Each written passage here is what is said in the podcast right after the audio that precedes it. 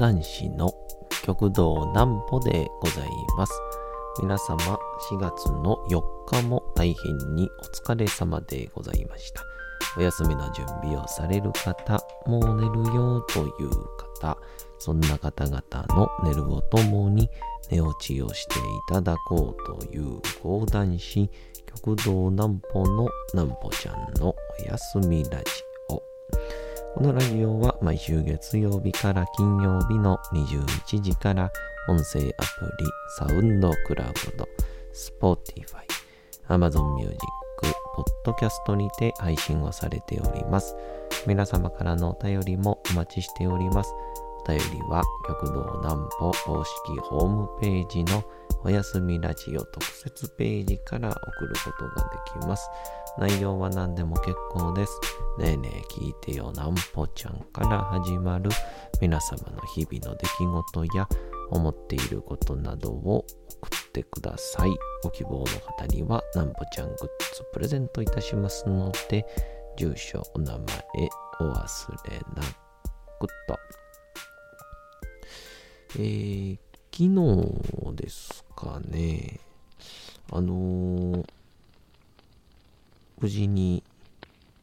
あのロータスというフリースクールでの、えー講談発表会が、えー終わりまして、えー僕の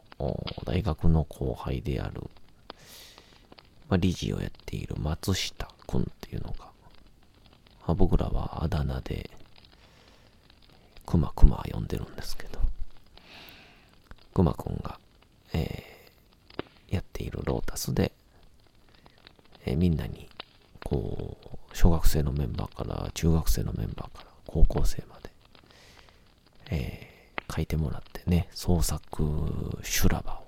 講談の修羅場を書いてもらって、やってもらいましたけども、大盛り上がりでございましたので、えーそんな話でございます。なんぽちゃんの明日は何の日？さて、明日が4月の5日でございます。ちょっともう4月に入ったんですけど、昼は暖かいんですけどね、ちょっとなんかまだ夜がヒヤッとするというか、えーどうぞ皆さん気をつけていただきたいと思います。お花見もね、だいぶ桜満開ですけど、体調にはお気をつけてということ。明治5年4月の5日、当時の東京府が女子の断髪禁止令を発布したことにちなんで制定された記念。前年となる明治4年には、散髪、脱頭、勝手たるべし、との有無の散髪脱頭令が出されており、男性はそれまでのちょんまげからざん切り頭にすることが奨励されておりました。が、この発布を受けて断髪をする女性が続出したため男性に限って許可した断髪を女性が真似てはならないとする禁止令が出るに至ったそそのためヘアカットの日という記念日は女子の断髪禁止令に反対をした女性たちのための日との思いから制定をされていると。まあ今となってはね、えーこのヘアカットというのは女性のためにあるぐらいのもんですけど僕はあの美容院にですねなかなか勇気が出ずに行けなかったタイプでちっちゃい頃に行ってた散髪屋にしか行けなかったんですけど不思議とここ最近はどこの散髪屋もすごいおしゃれなんですよね。なんか今は美容院とあのあのあれですよ。あの散髪屋さん？免許が違うんですよね。散髪屋さんはあのあれですよ。顔剃りができたっていうのがあって。なのでこの最近は免許をなんか一つにしていこうみたいな。そういうような流れもあったりするらしいですが、えー、ぜひとも皆さん今後とも散髪屋お願いいたします。何を代表してるか分かりませんけど。っ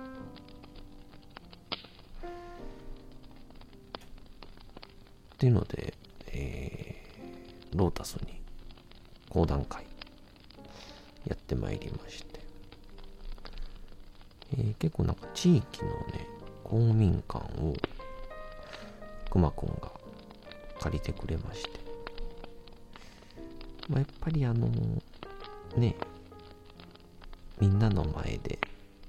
っていうことで、まあ、いつもやっている場所で講談会っていうのでも良かったんですけど、やっぱこう、ちょっとね、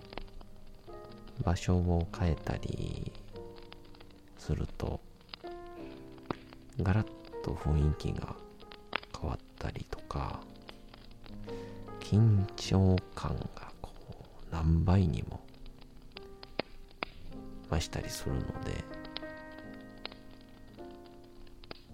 っていうので、ぜひともちょっと環境を変えてやってみようかっていうことで決定したんですけ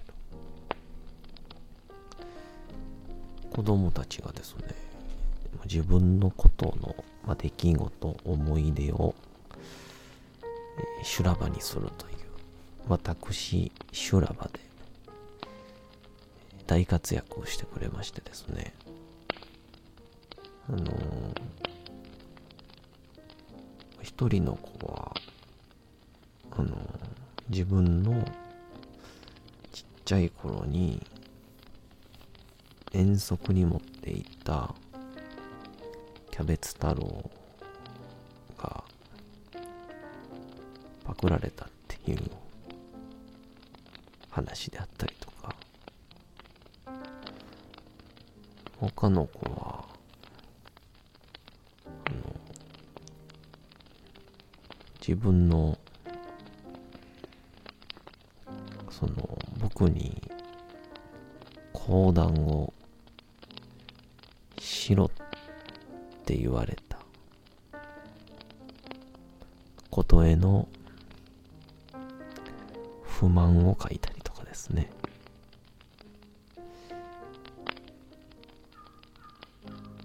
あとは他のメンバーで言うと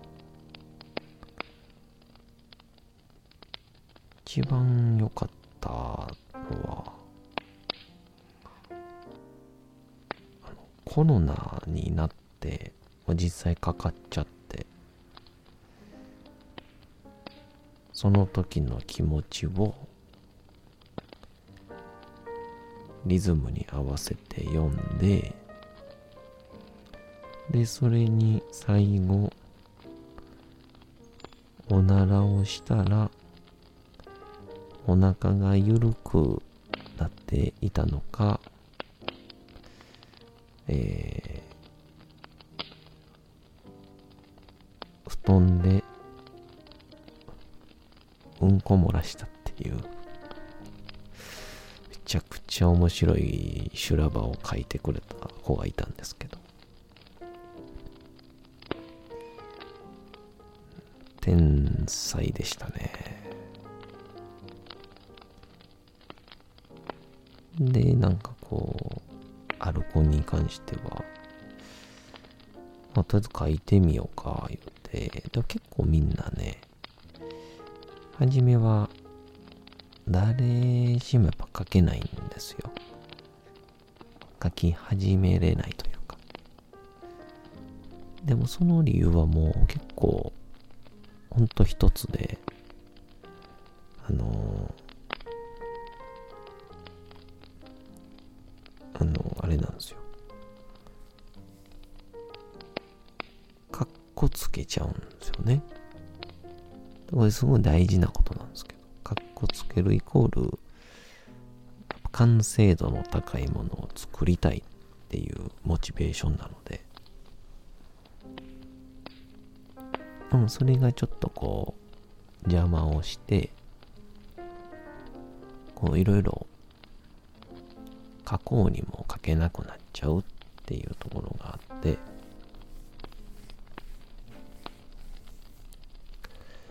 っていう流れで、あのー、さっき言ったような、その、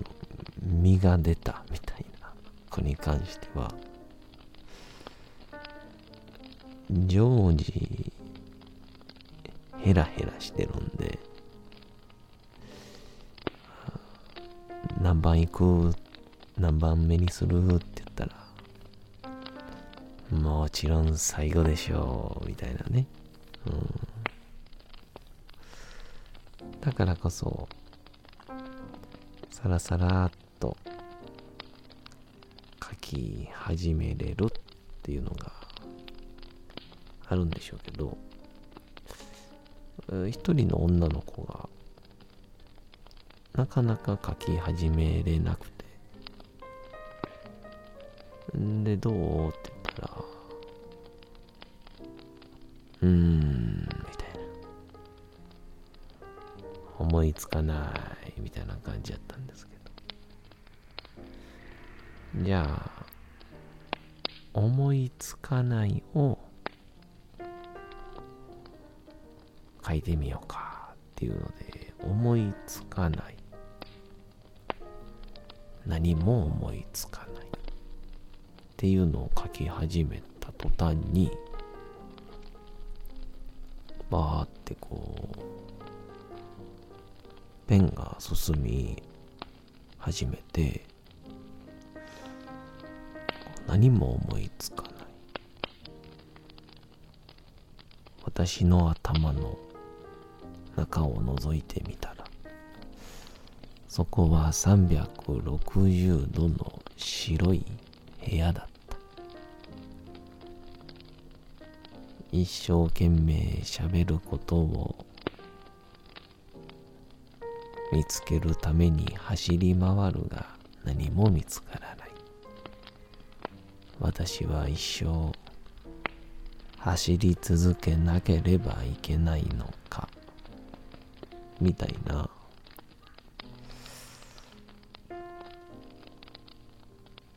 ショートショートやん、みたいな内容を書いてくれる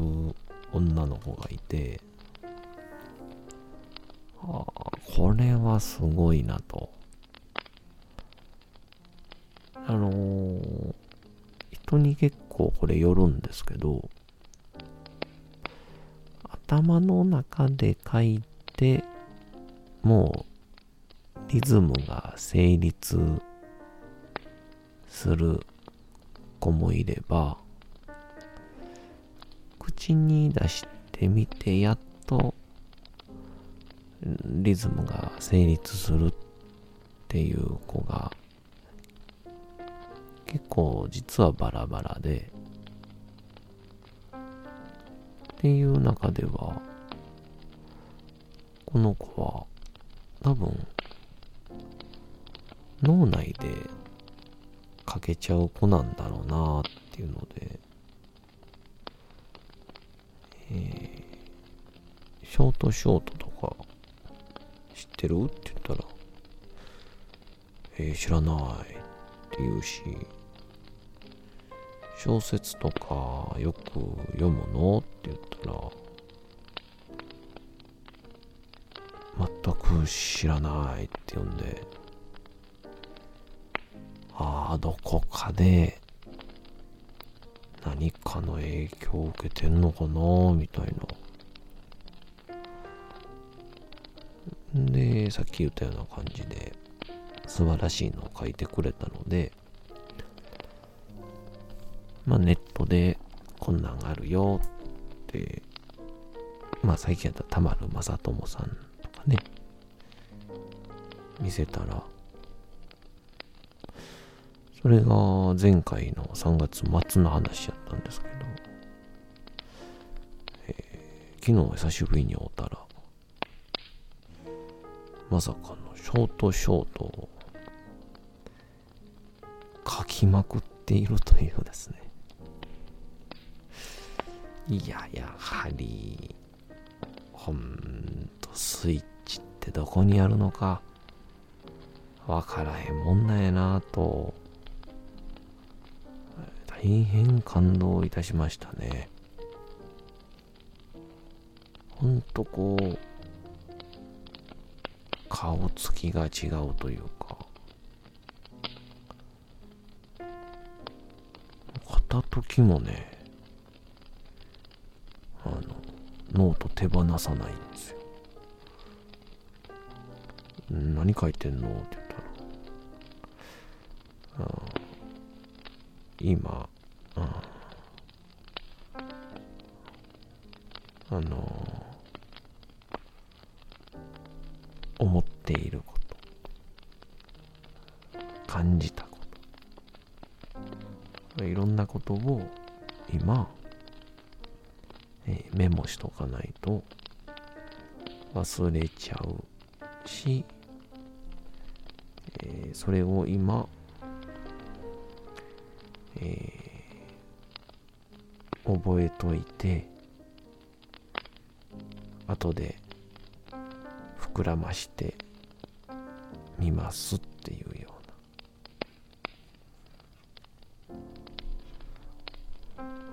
うな。なんか僕らよりプロじゃんっていうね、えー、脱帽しっぱなしの、えー、時間でございました。まあそういうのもあって、え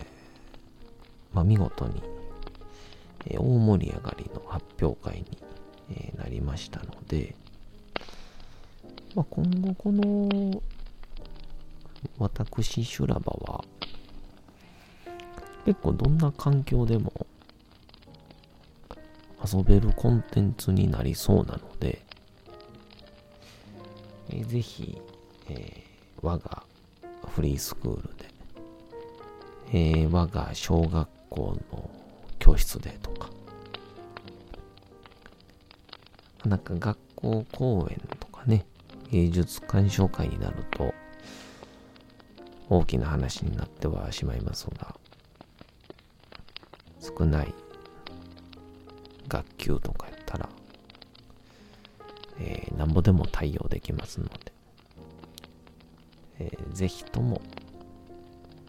えー、皆さんお楽しみいただければと。ぜひ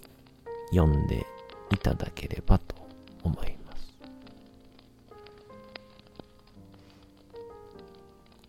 これでなんか全国とか行ってみたいっすよね。いろんなところね、現地現地行っかそんな夢が膨らむ編をフリースクールロータスからいただきました。サポーターも募集してるそうなんで、ぜひ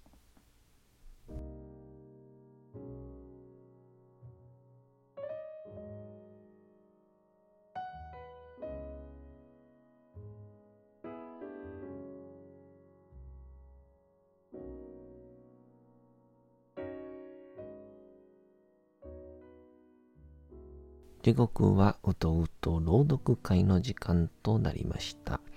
皆様小さい頃眠れなかった時にお父さん、お母さん、おじいちゃん、おばあちゃん、お世話になっている方に本を読んでもらった思いではないでしょうか。なかなか眠れないという方のお力に寝落ちをしていただければと毎日様々な物語、小説をお届けしております。さて、本日お読みしますのも小説吉田松陰でございます。松陰先生も喋り方としては講談師から習っていた、目指していたっていうのも含めて、自分に合ったリズム感、テンポを見つけるというのは、ぱいいことなんでしょうね。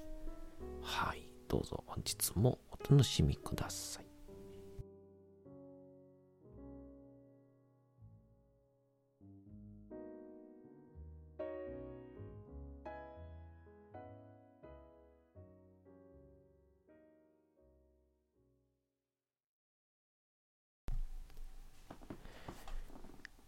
小説吉田松陰道門冬治自分の行為の価値判断は自分で決めるべきである。行為の結果を本当に味わうことができるのは自分しかない。罪の有無も私自身の問題であって外から被った罪など気にかける必要はない。私は中心の真心を貫いて処罰を受けたのである。これを恥だと思うようであれば、それは不正の手段で、不義となることを栄誉とするのと変わらない。しょっぱなから相当に鼻息が荒い。君父の病気を心配して薬を探している人が求めていた薬を見つけたとしよう。それが効き目のあることと分かれば、値段や役名の美薬など問題とせず、必ずこれを君の父に勧めるであろう。しかし君父は、その名前を嫌って服用しない。そこで策を使って、父を騙してまでこれを服用させるか。もしくは何もせずに死ぬのを待つかであるが、君子の情として何もせずに見ているというわけにはいかない。後で怒られると分かっていても、こっそりとこれを服用させるのである。これはおそらく、弟子の吉田虎次郎を先導して、アメリカに渡らせようとした行為の正当性を説明するものだ。つまり、徳川幕府にとって苦い薬であっても、アメリカに渡ってその国情を調べてくるということは、今後の日本に大いに役立つのだ。しかし今はまだ密航とか漂流とかいう名前を嫌って幕府はこの薬を飲もうとしない。しかし父が名を嫌って飲まないとしてもこっちはやはり進めないわけにはいかないのだ。したがって、苦い薬を父に勧める行為は正しい。ということで、言うまでもなく、自分は間違っていないという主張を繰り返しているのだ。